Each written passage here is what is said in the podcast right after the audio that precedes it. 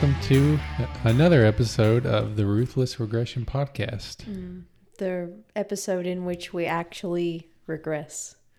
Yeah, we're actually going to be talking about our very first episode of Ruthless Aggression, and we're starting with uh, the first episode of Raw, which was in June 24th, 2002. So when you say the first episode of Raw, this was Yeah, maybe that's confusing. No, this is the first episode of Ruthless Aggression era Raw. So it's not the first Raw. okay, and that's defined by Vince McMahon making that announcement. Yeah. Okay. So let's, I mean, maybe we should talk a little bit about how this is going to work. Just a little bit. Sure. Um, it's kind of up to you how you want to do it, but we would probably suggest that you actually um, go and watch the episode on Peacock or whatever before you listen to this podcast Mm-hmm. for the best experience. I think Hulu may have it too. Hulu, Or- okay. I don't know if they do previous episodes, but I think you can watch live wrestling on them. On there. Okay. Well, okay. So Peacock or Hulu or whatever. Yeah. And yeah, so uh, we may not hit every single thing, but um, yeah. So I guess let's get started. So this is kind of the beginning of an era, Yeah. so to speak. Ruthless aggression, Okay. beginning of an era, Okay. We're coming. I did some research. right? We're coming off of the Attitude Era, Mm-hmm. which was, according to my sources, 97 to 2002. Mm-hmm. Okay. With stars such as Steve Austin, The Rock, Mick Foley, Kurt Angle, Undertaker, and Kane. Yeah. So that's one of the things I like so much about ruthless aggression is you have those established stars from the Attitude Era that are larger than life, Mm-hmm. and you're starting a whole new chapter with starting to build up these new guys, but you've already got these established uh, people who are already very famous. Yeah, so I, when I was looking into kind of what prompted this rebrand or this kind of or refreshment of what WWE looked like, um, from what I gather and what I read, um, they had acquired the World Championship Wrestling Company WCW, and Extreme Championship Wrestling ECW. in 2001. hmm So their roster was popping. Oh yeah, So they had stars out the wazoo. yep. Uh, so they were handling lots of talent, according to my sources. and they also had legally had to change their name from WWF to WWE. Thanks to the World Wildlife Fund. Right. So they were coming off a lot of change. Yep. Things were looking different. Yeah, and that's actually what caused the brand, the first brand split. Uh, to as far to as Raw Raw and and SmackDown. Okay. So they had so so much talent from these companies. It was too much for just Raw, which was the original show. Mm-hmm. So SmackDown became a thing. Oh, okay. Yeah, that's what um even what I was reading kind of was confusing me.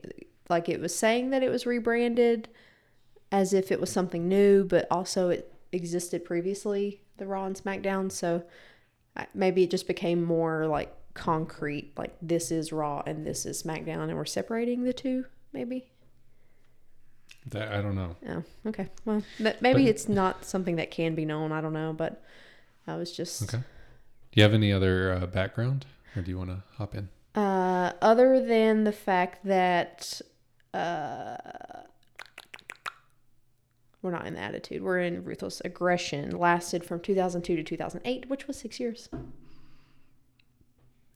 All right, so let's get. We're in 2002. Let's let's get rolling on ruthless Okay. aggression. We're in Cleveland, Ohio for Mm-hmm. for this Raw, and we get our first uh, exposure to the best entrance theme for Raw, which to me is the goat. The um, I'm I'm gonna blank on the name of it, but great entrance song Mm-hmm. It's, for Raw. It's very hard rock. It's very grunge, which It's very early 2000s. yes, very. It fits. It's on theme. Across the Nation is what it's called. It just popped into my head. That's the name of the song. I, I don't remember the artist, but it's a great song. Okay. And we're on, we're on June 24th. June 24th, 2002. So we were all of seven. Yeah, you and I were seven years old. Okay. I should explain. I, I may have watched around this time, but I don't remember much of it other than I remember the characters and I'll kind of ma- make references to like what I remember and don't. But uh, on like a night to night basis, I don't really remember the details. So it's a lot of this is kind of new to me in a way. Well, same. Yeah, completely new to you. Yeah. So we have uh, JR and King on commentary for Raw. Okay. And now is King the more country gentleman? Or is that JR? JR is the more like softer spoken one, I guess. Okay. King is the obnoxious, problematic one. Is he the one that's like, oh my God, he's going in the ring? yeah, Okay. yeah. He's okay. he's more of the color commentator. JR is more of the play by play. Gotcha. He's the he's the straight man. King is the crazy. A little razzle dazzle. Yeah. yeah. Okay.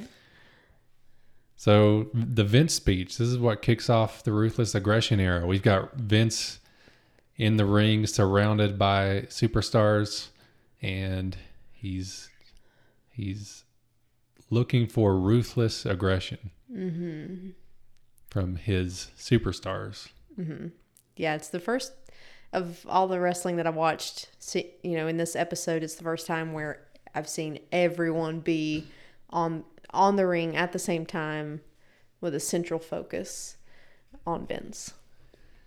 Yeah. And we we get a few uh, matches set up during this. I mean, I mean this. I guess we could talk about the substance of what he talks about. He mentioned some of the things you talked about about how he bought his competition all because of ruthless aggression, and he won these lawsuits. Like the, uh, I guess he was referring to the WWF thing, although he didn't super win that one because they changed it, but. But it's how you paint the narrative. It's ruthless aggression, if any- according to Vince. if anyone is going to take a loss and paint it as a win, I feel like it'll be Vince McMahon. yeah. This is peak Vince right here. peak Vince. Yeah. Uh, we have we set up Jeff versus the under Jeff Hardy versus the Undertaker Mm-hmm. later in the night. Um, then we have NWO coming in Mm-hmm. to interrupt. And that's New World Order. New World Order. Uh, yeah, this is something that I, I didn't remember.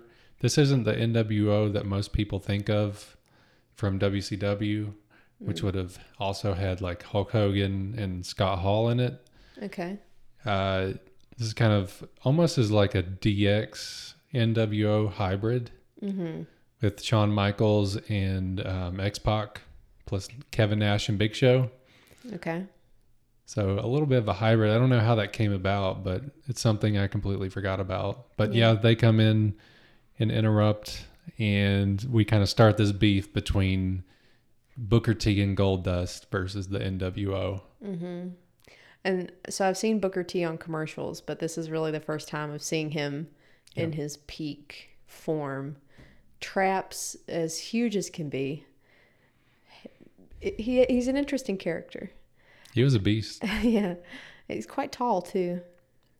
Yeah, I, I really like the dynamic between Booker and, and Goldust, and I believe they stick around for a while. This is kind of the inception, I think, of their tag team thing. Yeah. It's a pretty entertaining combo. Yes, yeah. I went down a little bit of a rabbit hole reading about Goldust.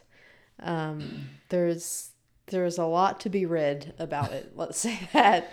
I mean, he he went everywhere and had a lot of partnerships and back and forth, and went to a different company and won a title or something, and then immediately forfeited that, and then came back to the WWE. So it seems like he really had a long run. A little like his younger brother, our our boy Cody Rhodes. Yeah. So when Cody Rhodes came out, he he very first came out as Stardust. Like Maybe that's for another podcast, but no, he came out as himself. okay. We'll get. I think we get to Cody eventually Okay. in ruthless aggression. Okay. Yeah, it, it surprised me in looking at the Wikipedia of Goldust that he, I think he's upper 40s, 50s. It still seems like he's relatively active. Um, possibly AEW? Or am I? Uh, yeah, I don't think he fights much anymore. Oh. He goes by Dustin now, Dustin Rhodes. Yeah. Yeah, he's not really. Yeah, he did the whole thing, the artist formerly known as Goldust. Yeah, Yeah. he's he's still around. I've seen him in some documentaries and stuff. Okay. But, Yeah. yeah. Shall we move on? Sure. Uh, first match: Bradshaw and Spike Dudley versus Christopher Nowinski and William Regal. Mm. Is Regal the Harvard guy? No, uh, Nowinski is the Harvard guy, and they're really harping on that. They've got the year King has got the yearbook, Uh-huh. the Harvard yearbook, and they're showing his picture in there, and I guess that's a big deal. Yeah. This is my first sentence of I don't remember this guy very much, which says something. Yeah. He doesn't have the superstar quality, but Yeah. so my note of him was Harvard guy versus someone else. He does win. He he does a surprise roll up, and I forget who he who he pinned, but wins the match. Yeah. It seemed like they're trying to build him up. Yeah, it's an opening Well, match. It's little. not the first time. I mean, it's not the last time we'll see him. Now, this was the first time that I've seen like a super superstar character esque try to be an academic as part of their personality. Yeah, Um, which was it's new. That's something I haven't seen before. Maybe it didn't shake out for him. they'll try anything. Yeah. really, Yeah. any any little shtick that you've got, and I, I'm sure that he actually did go to Harvard. Like Yeah. they like to bring a little reality into the character. Yeah, I need to look up him a little bit more. See what his background is. It's amazing to me just how many like lower mid card wrestlers there are that didn't, I guess, amount to much. Maybe they fizzled out. So many. Like any era of wrestling you watch, there's a good like 20% of it made up of like guys that just never made it past like the first couple years. Yeah, makes you wonder like. Are they like in insurance sales now? Like, do you just You never you just know. walk into an office and be like, "Oh my gosh, this guy's jacked. Was he a wrestler?" And he's like, "Actually, yeah." I bet a lot of them end up going to other companies like Oh. Japan and stuff. Yeah. and try to like some it's been successful like drew mcintyre went out uh he got released from the wwe Mm-hmm. went and made a name for himself in some other companies and then eventually made his way back Mm. i mean cody rhodes took that path too sometimes you have to do that Well, I think that's what Brock Lesnar tried to do. At with least, ufc you mean no, I think I, at Oh. one point even I was doing, I was doing, I was down the rabbit hole reading about him because th- so flashing forward a little bit, this is the first time I'm seeing younger Brock um, in this era.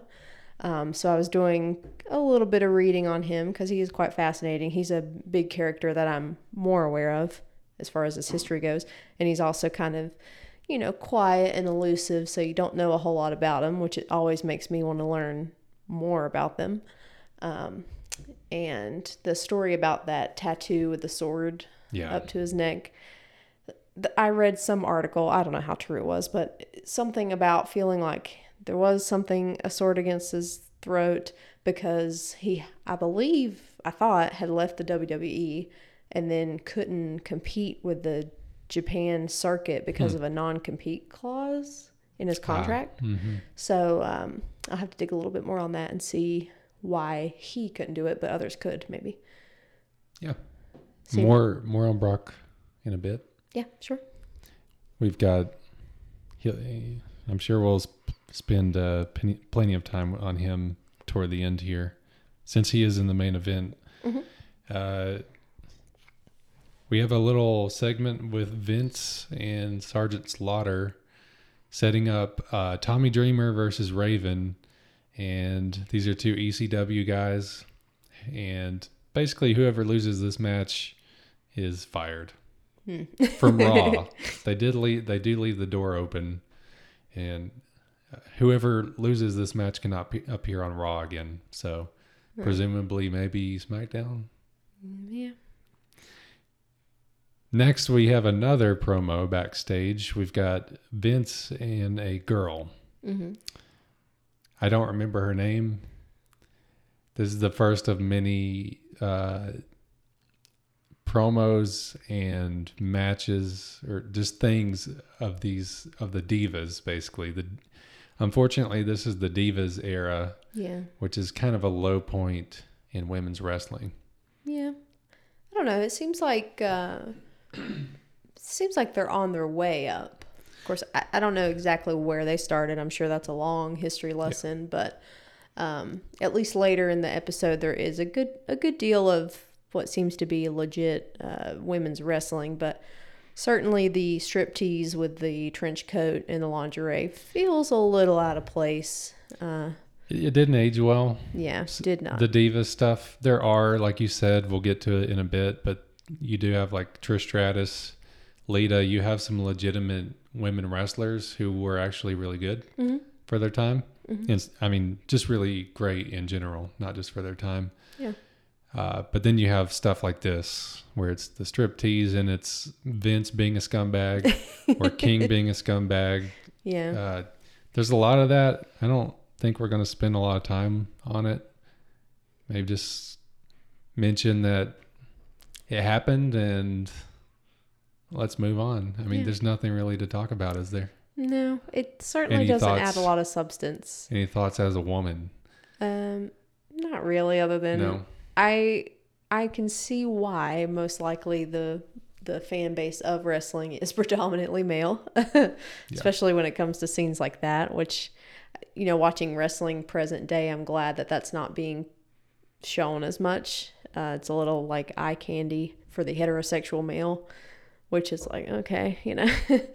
uh, This wouldn't fly today. Yeah, Wouldn't certain- fly. Yeah, there's a there's a lot I think in this episode that would be problematic in present day. So um, it does I think paint present day wrestling in a greater light that they've moved Yeah. beyond that. Women wrestlers are a bit more professional and kind of A lot. And they're actually great wrestlers. Some of the best matches that I've seen are uh, women uh, wrestlers. Do they, superstars? Uh, what's the modern term f- for divas? Is there one, or is it just Uh, women superstars? Yeah, Okay, I guess just women women wrest champions or super. We'll just say superstars. okay, super personalities. Yeah. okay. All right, but uh, moving on. Uh, Vince, after the girl leaves, you got Undertaker coming in. Our first look at the undisputed champion Mm-hmm. at this point in time. I feel like he already has in in that scene especially talking with Vince, he seems a little distant um in his communication. Maybe that's just him. I mean, I don't have a lot of exposure to the Underta- Undertaker other than just knowing who he is and, you know, his whole character or whatever, but um, I haven't seen a lot of skits with him. Um, but he seems like he's going through the motions maybe. Really? Yeah. I didn't get that at all, so that's interesting. But he's I, I feel like he's just more reserved in general. Um Well, I mean, I maybe I get what you're saying. This is where we're gonna differ a lot because I grew up. Uh, for background, Undertaker, specifically this version of the Undertaker, is the reason I got into wrestling. mhm. The American Badass, the coming in on the on the motorcycle, tattoos, the do rag, Mhm. everything. Just absolutely loved it Yeah. as a kid. he's still cool. Yeah, It's not like he's doing anything wrong. but I guess what I'm saying is some of that blinds me to like some of his maybe drawbacks or his I wouldn't say a drawback. Um well, okay, but also what I was going to say is like his character, his main character. mhm. Uh, we were talking about this the other day. American Badass, the motorcycle guy, Mhm. is kind of a is not his main character. Mm-hmm. it was a temporary thing during Attitude Era, in the first part of this ruthless aggression, where uh, he's more he can be more outspoken. He's not the supernatural being who has to be spooky. Yeah. I think he does a pretty good job of it. but I can definitely see where maybe he's he's probably not like as good on the mic as someone else, like The Rock or someone who's who's done it their whole career, right? Yeah. Yeah, I mean he's definitely not a, a rock type character and I think few are. Uh, as far he doesn't he doesn't have that schmooziness about him. Um, which is fine. I don't think it's a drawback. It's just something that I noticed. Yeah, I mean he's not trying to schmooze. He's Yeah. and speaking of The Rock, he's in there to complain about The Rock to Vince. Yeah. uh, at the because this is the night after King of the Ring, and apparently The Rock came out and interfered in Undertaker's match, almost caused him to lose his belt, but then ultimately, I guess the Undertaker came through. Uh, but now he wants a piece of The Rock, and Vince. I I think at this point, The Rock's probably off starting to do some of his movies, so he's not there on a nightly basis. Right. Yeah. Um, so Vince basically is like, I got you a match with Jeff. Just pretend he's the Rock and just take it out on on him. Yeah. um, the way that Vince um, kind of communicates and talks with the wrestlers and talks to the wrestlers is so funny to me because it's almost so uh, outrageous or blasé that I you you cannot at least I can't figure out did they fully script this or was Vince just like hey we're gonna film a skit and you come in here and you say this and then I'll say something. Um but maybe maybe that's just how good Vince is is that he plays it very authentic I guess Vince is a great character. He plays Yeah. his character really well. I, w- I mean, I'm sure a lot of it is kind of improv. yeah I just imagine going in there like as the Undertaker or even all the guys around the ring not really knowing what he's gonna say Oh, I doubt they did. I doubt they were they were briefed. yeah They were probably surprised as uh, anybody. then like on a random night Vince is like so if you lose you're fired Then they're like, oh god, okay. I would think having him as a boss would be kind of tough. no doubt. But that might be the understatement of the wrestling world. Guys love him though. I mean, the Undertaker. I think John Cena. A lot of guys that um, you know were WWE lifers just just love him. Yeah. So he's a complicated guy to say the least, yeah, I'm sure. but I- an entertaining character. I think. Um, he he hustled a lot. yeah. Um, but this and this is my first time too seeing Eddie Guerrero really what I assume is in his prime, I'm guessing, or at least near his prime. I would say not quite as prime, but getting there pretty quickly. He had what might be termed as roid rage, I would think. Okay. um, in his promos, at least it seemed that way. Either that or he's the most energetic wrestler they have. Yeah. Yeah. So Eddie has a great promo before his match with Bubba, uh, Bubba Dudley. And yeah, he is very intense. He's, it was a very good promo. Like if I was thinking if somebody cut this today, I'd be like, wow, that was, that was crazy. Who is this guy? and that's probably what people were saying back then. Certainly, it, it makes you be like, "Who is this crazy guy? Like, Yeah. what is he gonna do?" He he's like screaming and yelling in Spanish, and That's the great thing about Eddie is he's never ever boring. Like whether he's talking or or if he's in the ring, like he's he's very entertaining at all times. Mm-hmm. Um, yeah. So we have a quick match with Bubba and Eddie. Doesn't last too long. E- Eddie gets a quick roll up uh, to pin Bubba. Then we have a thing with with tables because Bubba's a, a you know a big table guy. one might say he's a bit of a dud. So while um, while Bubba's down, Eddie goes gets a table out from under the ring, sets it up, you know, kind of like a cartoon character. Doesn't know Bubba's right behind him, and Yeah, then he gets power really. bombed. Really played into it for sure. And then we get uh, Chris Benoit, first appearance of him coming in, and he puts Bubba in the crossface and makes him tap out. Yeah. Makes Bubba tap out a few times. You know, I didn't know that was him. Like I Yeah. didn't write that down or or remember because remembering everyone's name in anything is always difficult for me. Um, but I was reading about Benoit last night too. Oh boy. Um, which I've read about him in the past and forgot that he had he basically committed a crime, and the WWE is like, To we're gonna sweep that under the rug. Um, yeah, I guess we, if if you are not aware, Chris Benoit, a villain outside the ring. Yeah. He killed his family and then himself. yeah. So that seemed like a pretty big dark spot on on wrestling.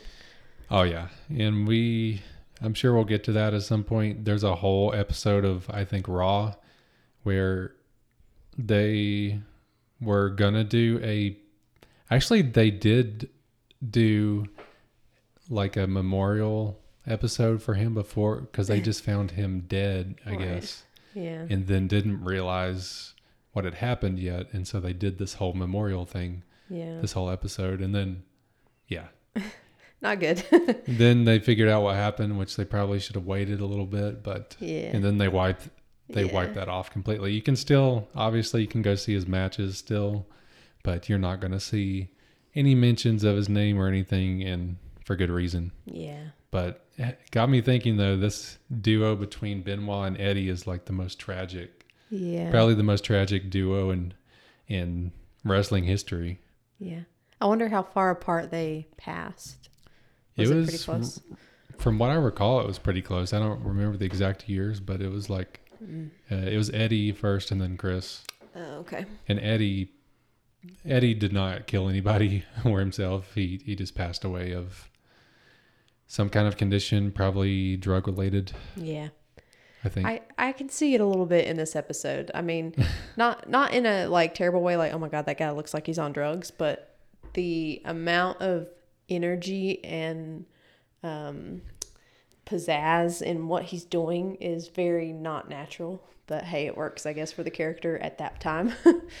um, he had a good run, yeah, but yeah, I mean, not to get super tragic or anything, but anytime once you know what happens with Eddie and Chris Benoit, uh, it's hard not to think about it every time you see him. sure. So I- something to note. I came across um, because Instagram likes to feed me wrestling posts and videos whenever I go down that uh, path. Um, a post of Shawn Michaels talking about just how much he had to drink and like take painkillers so that he could like put it put it on basically when they were having a show. So Lots of drug problems in the wrestling world Oh, for sure.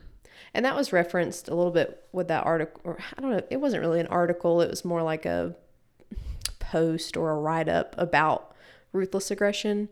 Um, and probably as it, you know, it started as it did, you know, what we're talking about with Vince's proclamation. But I think as it went on and you had those deaths and a lot of drug use, um, it seemed like they were trying to pivot a little bit more family friendly, a little bit like, hey, we're not a bunch of guys that do a bunch of illegal things. We're we're cool guys.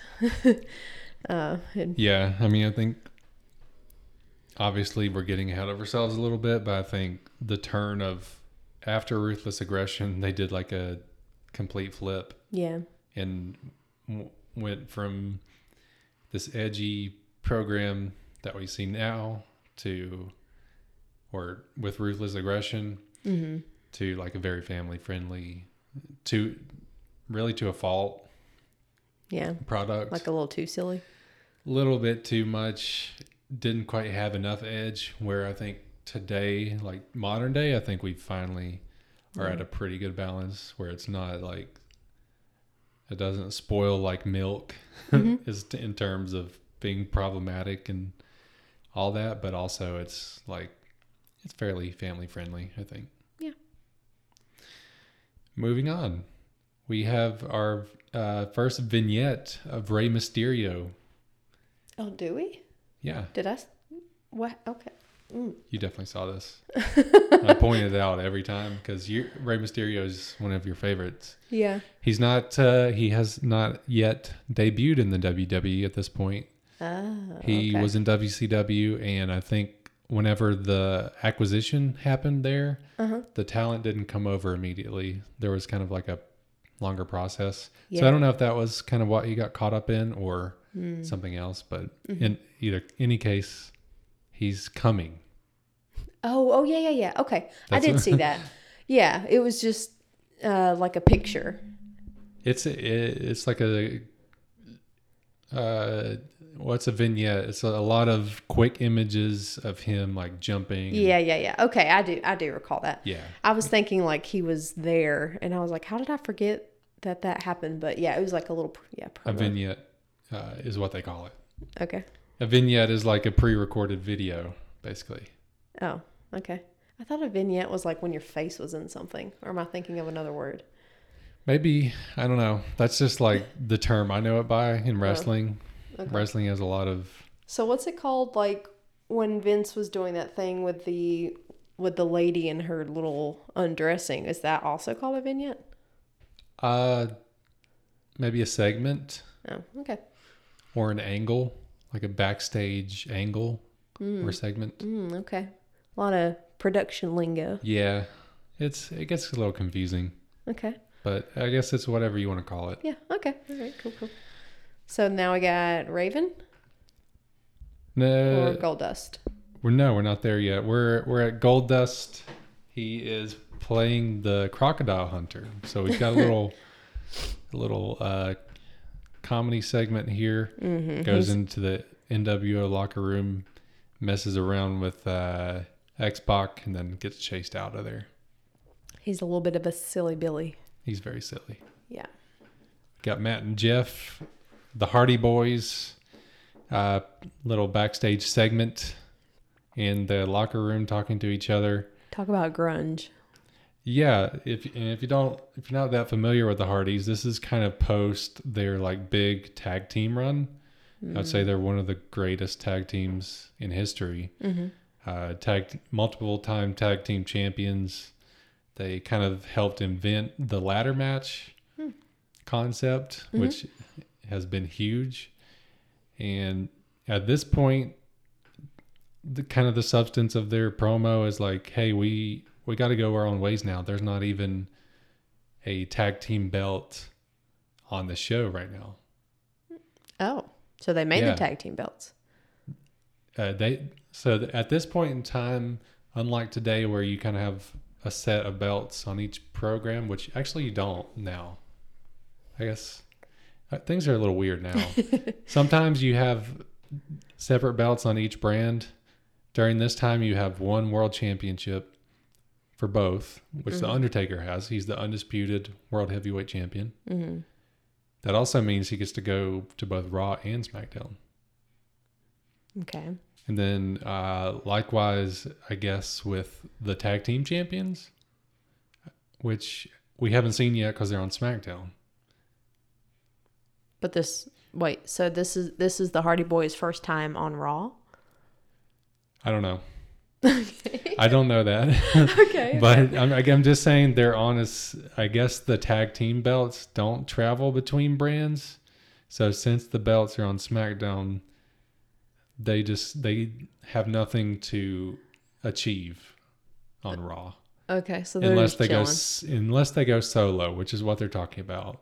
We're gonna have to make a name for ourselves. We're gonna have to go our own way. Oh, okay. And Now this how- is what How can you watch a 10 second video and get all of that just just because you watched said it. All right. well, I know that they said something about we're gonna have to do something, but I guess They said we're gonna have to like go. Basically, they said we're gonna have to go solo. all right. We're gonna have to figure this out. Okay. And that you can tell. I mean, very from the very beginning and now, they're really trying to push Jeff as this like singles guy. He's like crazy popular, really unique style. He is so unique. Yeah, he's one of the greats. Definitely, Um, if I was, if he was like good wrestling now, I think he would be one of our favorites. Yeah, I mean, he was he was until like a year or so ago. oh, okay. Yeah, Well, but I mean, he, missed that run. toward toward the end end of his career for sure. yeah. Yeah, he's another one struggled with drug abuse. He he didn't have quite the career that he should have had. That Mhm. he was being kind of uh, built built up to have, but Mm-hmm. still very entertaining for the time that we we did get him. Definitely. I mean, when when do you see someone on TV that much that has that kind of Southern North Carolina North Carolinian accent? Yeah, you got he's got the accent, and yes, yeah, he's like this alternative kind of exotic Yeah, dressed really, guy, really odd. face paint, cool. weird goatee thing, uh, long hair, fishnet. They're wearing the fishnets. The Yeah. yeah, it's Yeah, I don't know. I couldn't give you another example of someone that had an accent like that that was on mainstream TV that I know of. yeah, it, it definitely threw me off too. I remember back in the day because they're the only guys that really sounded like like I did Right. growing up. Right, yeah. Definitely they're relatable for sure. So I liked seeing him and being introduced to him. I think I'll enjoy seeing his matches as he goes. They are from North Carolina. I don't know if we mentioned that. Yeah. That's why they yeah. Yeah, I looked it up. It started with a C. It's somewhere near Fayetteville. Gotcha. Yeah. Moving on, we got some more uh, Booker T and Goldust, which I think they eventually go by just Book Dust. so I don't know if that's a real thing or not, but it's way easier to say. They should have did like golden tea, and then everybody could like have these gold T-shirts. Tea. Uh, I don't know. I like Book Dust. Book dust, really? That sounds like something that comes off of a book that's been in the library for like 800 years, and you open it, it's like, Okay, fair point. but I don't know. I guess either one. Are, do, are they fighting or they have the, a promo? This is the just more backstage shenanigans with the NWO. I think I think Goldust is playing the bait to to get X Pac, and then he runs around the corner, and then Booker T has the like steel Mm. serving tray. He hits X Pac with it. Yeah. Um, They like to have lots of little goofs. Yeah, they're the comedy duo, but they can actually wrestle at least. It's not Yeah. purely, which we'll get to that soon. Uh, I did make a note too. We had our first "Get the F Out" commercial. I don't know if you noticed this, but this is related to the World Wildlife Fund, where they had to switch from WWF to WWE. So also the the logo at the time was a W with an F on it. So they just had these commercials and these T-shirts that just said "Get the F out." so more Vince genius just turned a loss into a win Yeah. For with sure. marketing. You can make anything into a T-shirt. I think that's Yeah. it's like wrestling's um, stance. A lot of the times, just put it on a T-shirt. There was this uh there's this website called like kayfabe something. It's like the Onion but for wrestling. Uh-huh. At one point they had this uh this post, this article that said they that WWE goes back to WWF and they were going to have get the F back in t-shirts and stuff. Yeah, they it was pretty funny. they raised like three billion dollars so that they can buy the Yeah, WWF, and then I could see Get it the happening. F honestly. Yeah. yeah. Maybe that's Vince's like master plan in all of this, and coming back in and getting his feet wet, and He just wants the F back. he, he just wants the F back. what a twist! Well, and they they changed their whole kind of um, presentation too, because it went from like this is a wrestling company to this is an entertainment company. Mm. So it's really more of a paradigm shift too. Yeah, They're not really pretending it's I guess, real wrestling anymore. It's like this is entertainment where we have wrestling. Mm.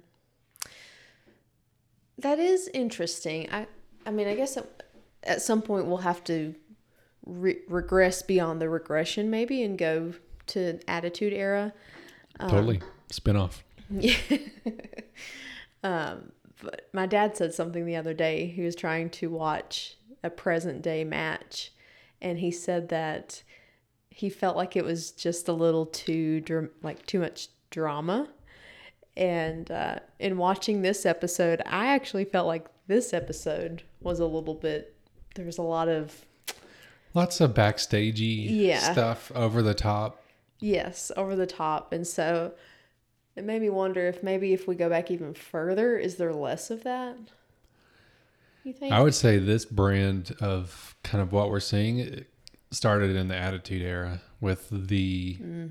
because the Attitude Era started making the stories and stuff more like grounded, more realistic. I know that sounds weird, but Mm-hmm. based in like real life. Mm-hmm. Whereas if you go even further back, all the characters are like dentists and I don't even know, just like weird caricatures. Almost That- like a Halloween Yeah, character. kind of everybody's got like yeah, everybody's Yeah. a Halloween character Yeah. almost. Okay. so that's kind of how I see it. Yeah. I'm just yeah. I think over time, at, when I, when we watch present day wrestling, I'm gonna do some comparison about how they're doing their backstage segments and how they're Yeah. acting. I guess. Definitely. It's it's interesting to compare then to now and then also then to like before then. Yeah. it's because it's almost like to me it's at least how i think of it is this is almost like attitude era part two Mm. because it very much feels like a contin- continuation of what they started Mm-hmm. in the attitude era but i guess we'll see how that plays out Yeah. All right. Who we got on the ring? we next? got poor old tommy dreamer and raven fighting Mm. for their for their jobs here Fighting for their job. and the loser leaves Raw. And well, to cut to the chase, Tommy Dreamer wins. Raven is escorted out of the building, and to make matters worse, he gets attacked by Matt Hardy in the garage, and what I assume is thrown. He's thrown onto what I assume is his own car. I hope. Yeah. Otherwise, you're gonna somebody's gonna come out and it's gonna be a bunch of Raven spit and sweat all over. Yeah, I hate it. Uh, Raven seemed kind of cool. Um, as far as his hair and skirt, uh, he's like the goth version of Drew McIntyre. um, so seemed like a cool character, but maybe will he return? I don't know. Honestly, I think his best days are behind him. Oh, okay. I have to catch that one on the. ECW, and then he had some good stuff in WWF, like Attitude Era, Mhm. I think. Yeah, But he yeah, at this point, grungy. yeah, at this point, I don't think he'll probably go on to TNA or something, Mm. or like I don't re- actually remember, so maybe he'll show up on SmackDown Mm. in a couple weeks. Who knows? yeah, he'll revive himself. Well, it wouldn't be the first time. Now, our boy Brock Lesnar, we get to see him for the first time. Uh, this is his coronation because he won the King of the Ring tournament Mm. hmm the previous night. hmm Um, JR's joining Paul Heyman in the ring. Uh, Paul Heyman is talking about how basically he got, he set it up so that since Brock won King of the Ring, he gets to face the champion at SummerSlam hmm which is not an usual thing uh, e- now or apparently then either. Not usual or not unusual. It's not usual. Like Oh, I see. the King of the Ring doesn't get uh, a title match; they just get like a crown and a coronation, and hmm they get to call themselves king for a while. So this is kind of an unusual cir- circumstance, which ha- tends to happen pretty often with Brock. How he got so much negotiating power, I would love to know. Uh, but it, He's the next big thing. yeah, but I, thought I read that him and John Cena and a few others, like, kind of all came out of the Ohio Yeah. wrestling scene, kind of all at once. Yeah, OVW, So, what is OVW? Ohio. Ohio Valley? Valley Wrestling. Oh, Uh, okay. Yeah, it's pretty crazy. A lot like kind of like you said, John like John Cena, Randy Orton, Mm, uh, Brock Lesnar, Batista, like all these guys That's- yeah. came out of o- OVW. yeah. And that was kind of basically the NXT of its day. Mm-hmm. I don't think it was don't think it was televised or if it was it wasn't like national. hmm But yeah, that was that company was crazy stacked. But it, it was like the developmental Hmm. For uh, WWE. Interesting. Yeah. I'm assuming they got bought out too, probably. I have no idea what happened to them. we have NXT now though. yeah. uh, yeah. So we've got Brock coming out. Before really they can celebrate too much, RVD Rob Van Dam comes in. mm the intercontinental champ. He's uh he heard Vince's ruthless aggression talk at the at the beginning, and I guess it motivated him to come out and kick Brock in the face, and uh, prompted a match to be set for the main event between the 2 Mm-hmm. RVD. RVD. I uh, I don't know how to feel about him. I think I need to watch a few more matches. Um, obviously, I'm more you know well aware of Brock and have have seen him in modern day. Um, so seeing him in the past, it's like, oh yeah, okay, I know him. I know what he's about. Know how he moves and stuff. Uh, RVD is like, eh, yeah, he's okay. Um, he seems, other than having a cool undercut that seems uh, before its time. Um, not a whole lot else that's really selling it to me. Hmm. But I suppose we'll see as time goes on. Yeah, I, I love RVD. I noticed how he's like he's really like I don't know the number three guy on the show. It kind of seems like Mm-hmm. like he's really positioned as like a big deal, Yeah. kind of like Gunther nowadays. Yeah. Uh, he's the inter- intercontinental champ. He's he goes toe to toe with Brock later. Mm-hmm. He's has a pretty central place on the program. So, but I, I really like RVD. I think you'll like him too. The more you watch him, because he's he's really athletic. He's a high flyer. Mm-hmm. Um, yeah, I guess if if you focus on maybe the outside the or not outside the ring, but like the mic stuff, I don't know if he's the most like. He's not going to say something to knock your socks off. I don't think Yeah. he really does most of his talking in the ring. Yeah. I think I just need to see him wrestle more to get a Yeah. better feel for him.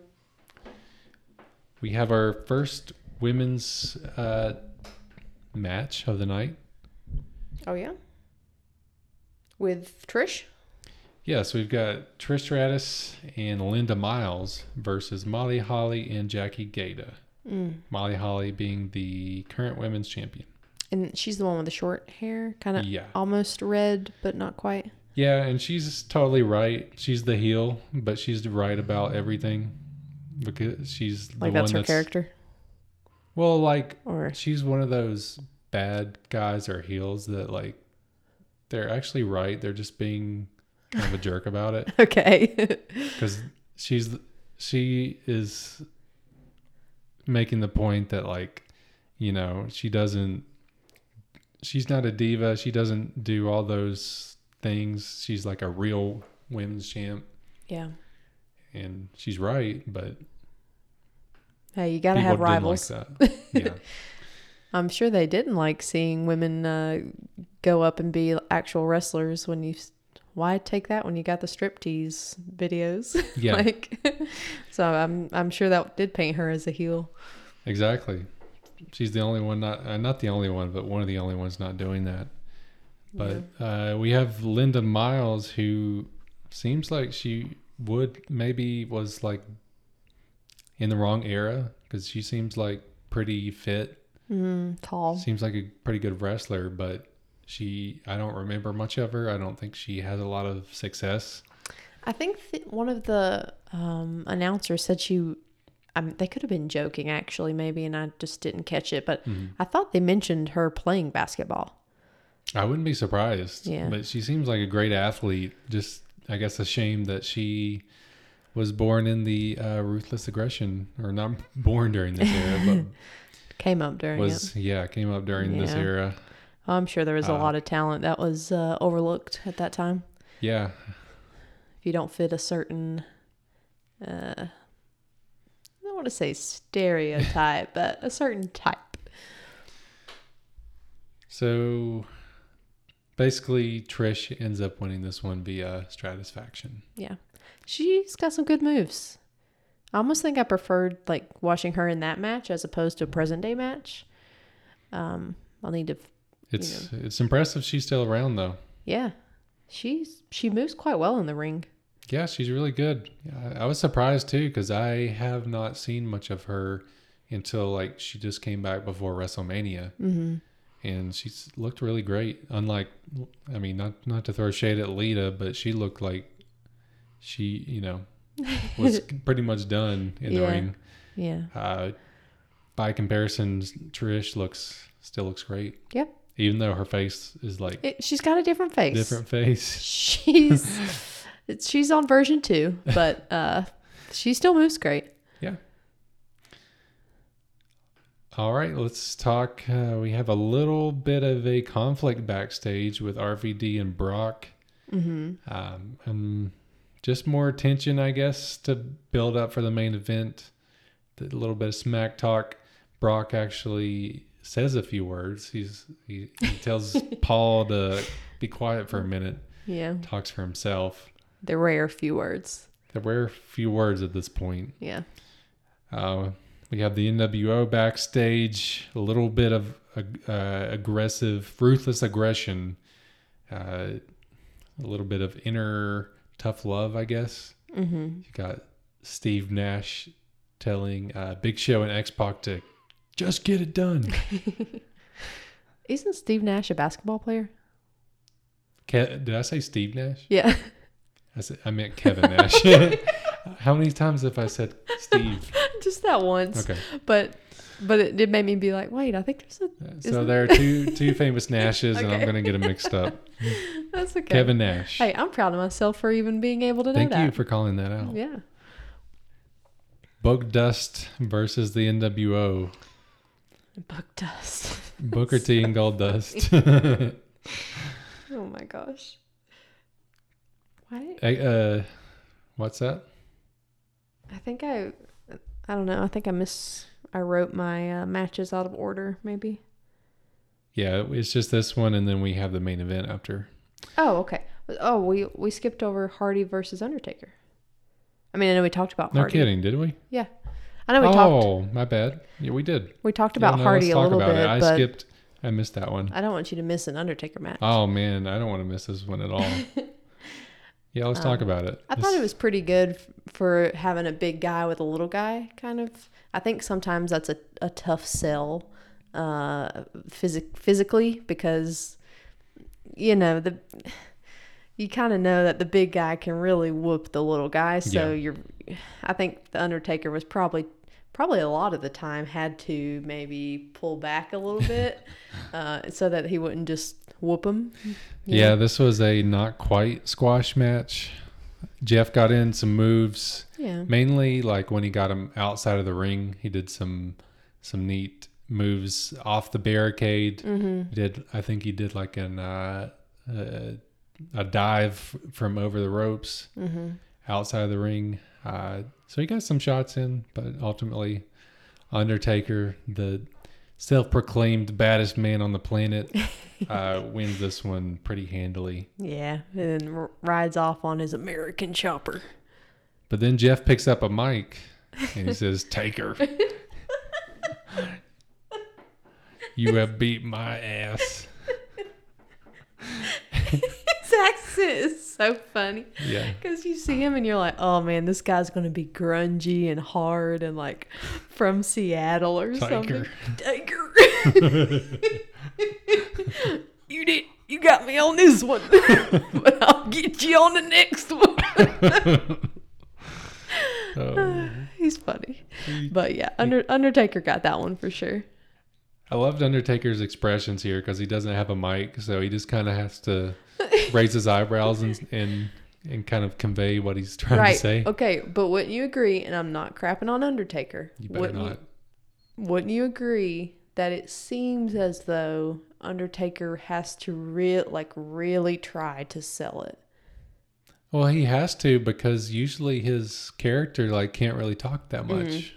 so he's got to use body language and stuff, which I think he's really good at. Mm, of course you do. Yeah, I mean, you're not going to catch me saying anything bad about the Undertaker. I'm not. I'm not dissing him. It just seems like it's harder for him to get into it. No, no, Okay. not right, not going all with right, you there. All right. Well, we'll revisit that. Jeff call so Jeff d- does his call out. Uh, he requests a title match for the following week, but not just any match, a ladder match Oh, where he's most comfortable. his specialty. Yes, the match that he helped create. He wants a match on Raw for the undisputed championship. Now remind me, because I think I've only seen one ladder match in the past. It's just a bunch of ladders. Uh, you'll have for a title match or nowadays more modern uh, Money in the Bank, you have to actually go grab the belt or the briefcase or the Mm. whatever. Okay. That's what the ladder's for. So you never fight with the ladders unless You you are can. climbing up to get something. You can you can fight with the ladder if you want. Is the ladder match the one where they've got like 30 ladders all over the place when they Yeah, start? it depends. I mean, I think at this point in time, not as much. It, it depends on the match. It depends Mm. on what they're doing with it. If it's like a bunch of people out there, they're probably going to have a bunch of ladders set up. But if it's a one-on-one, maybe there's just one or two out there. Yeah. Okay. But- yeah, that'll be interesting to watch. Yep. Yeah, and again, yeah, super. They're pushing Jeff. Mm-hmm. All right. Thank yeah. Thanks for calling that one out. Uh, Mhm. Now we can move on to Book Dust and NWO. Big Show's looking pretty uh, Big. big, but still pretty like fit. He's not. Mm. He's not in his like super overweight stage yet, and he's got hair. So Okay. I don't know. That's just like my only takeaway from this match. Okay. Yeah, it was Big fine. Show. Yeah, I mean, uh, there was a back and forth. Book Dust almost had it. Uh, Goldust almost. Yeah, he got the it. heck beat out of him. Gold dusted. Yeah, but he he almost he almost uh, beat Big Show, but then came out. Big Show grabbed him with a choke slam and finished it. Yeah. You, I'm telling So you, you they just got it done. when it's a big guy versus a smaller guy, the big guy's gonna win. Ninety Unless percent of the time. Yeah, I think it has its own strifes. uh,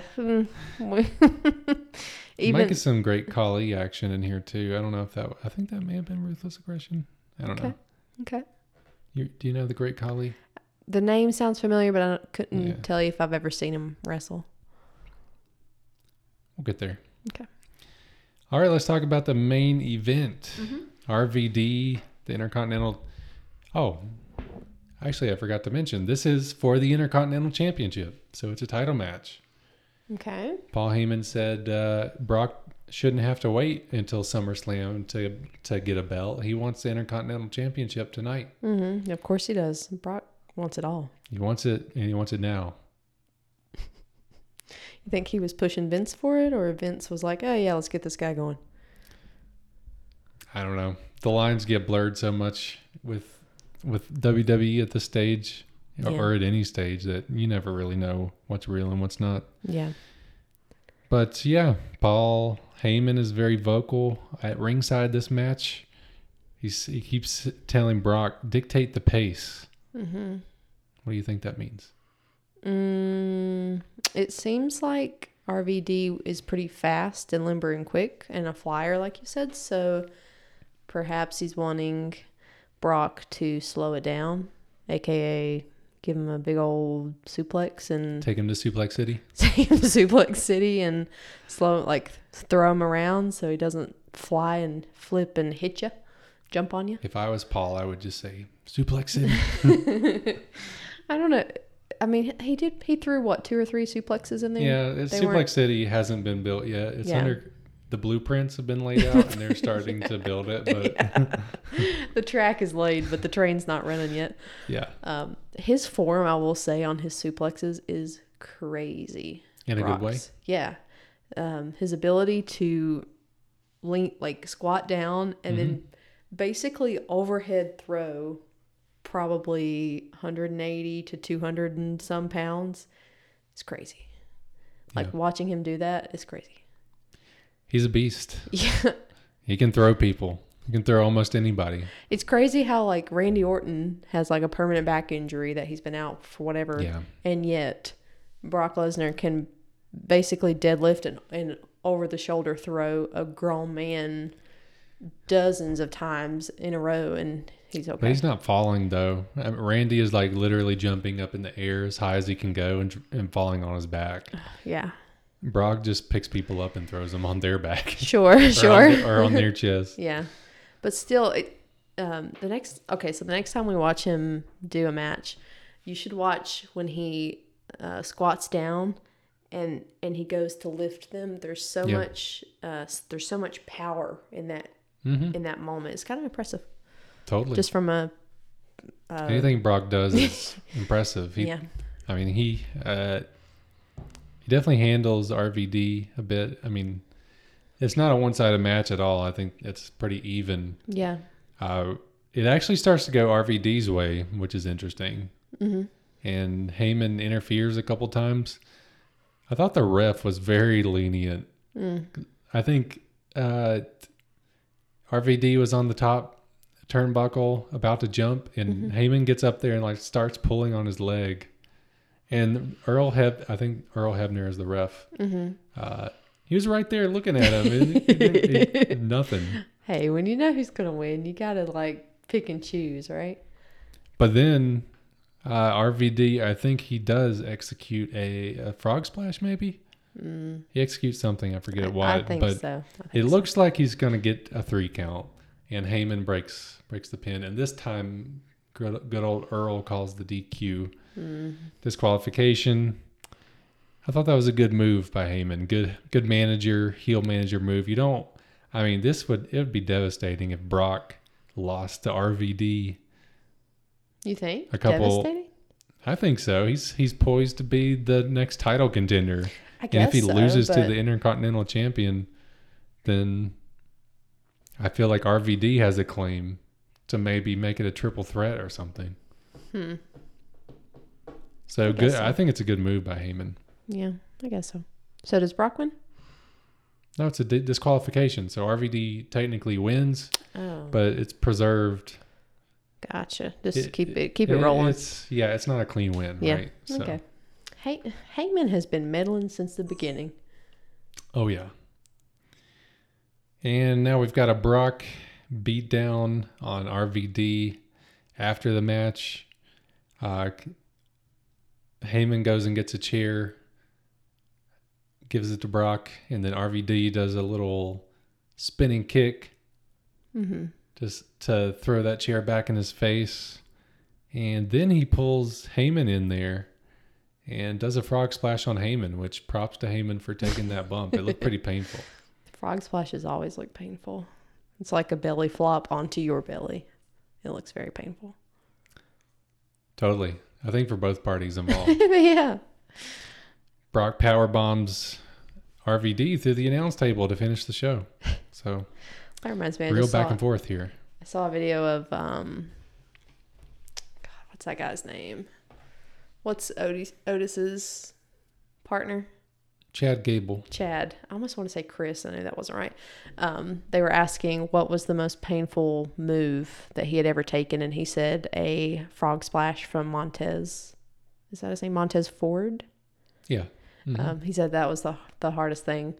that dude jumps high. That's what he said. He was like, he jumps so high, and he's like, he's made of pure muscle, Yeah. and it just slams you, and he's Oof. like, it hurts every Yeah, time. you can see them, usually you can see them preparing for it. Like whoever's on the ground, they kind of lift their arms up a little bit. I would hope it. so. Yeah. Soften the blow a little bit. That's a rough one to take for sure. So props to Heyman for taking it. I don't think he'd do that nowadays. No, no, I don't think so. And that brings us to the end of our first Raw. Yeah. What's what uh what are your thoughts? This is your first ruthless aggression show. Um, I think I'm interested to see the progression of the women characters. I think the ring is a little bit more bouncier and Hmm. um, it's different than what it is present day. I don't know if they're making out of a, a different material or the acoustics are different when they hit it. It sounds like it's almost thinner, maybe. Like you can Mhm. hear the shudder of it when they hit a lot more than I think present day. Of course, I'll maybe pay attention more and, and compare that. Um, and then lastly, I think the biggest thing is the the the men's body types in ruthless aggression much more natural than they are Mm. nowadays. If you look like look at the muscle build of of the different ones, very different. Interesting. I didn't really notice that. I think there's a lot more natural guys here than there are present day. It, with the exclusion of Brock Lesnar and Eddie Guerrero. Yeah, and I think Chris Benoit as well. I don't. Did he have a shirt off? I don't. I don't even know. Eh. Yeah, I just I think that was like part of his issue. Yeah. is why I'm saying that. Oh, yeah. Well, I'll, I'll continue to observe him. Yeah. I thought he had his shirt on in that Yeah, he- portion he, of, he may have. of the episode, but Still early days for him anyway. yeah. Yeah, I mean, for me, watching this back, like I said, I don't remember a lot of the details around this time, so it's all pretty new to me. hmm Uh, I so it is interesting to, to see like what I remember and what I don't. Yeah. I also really noticed and found it distracting that the crowd was like so obsessed with being on television. Like every time the the camera pans to a certain place, you've got like all these people in the audience, like just like looking at the the tele whatever the the Mm. screen.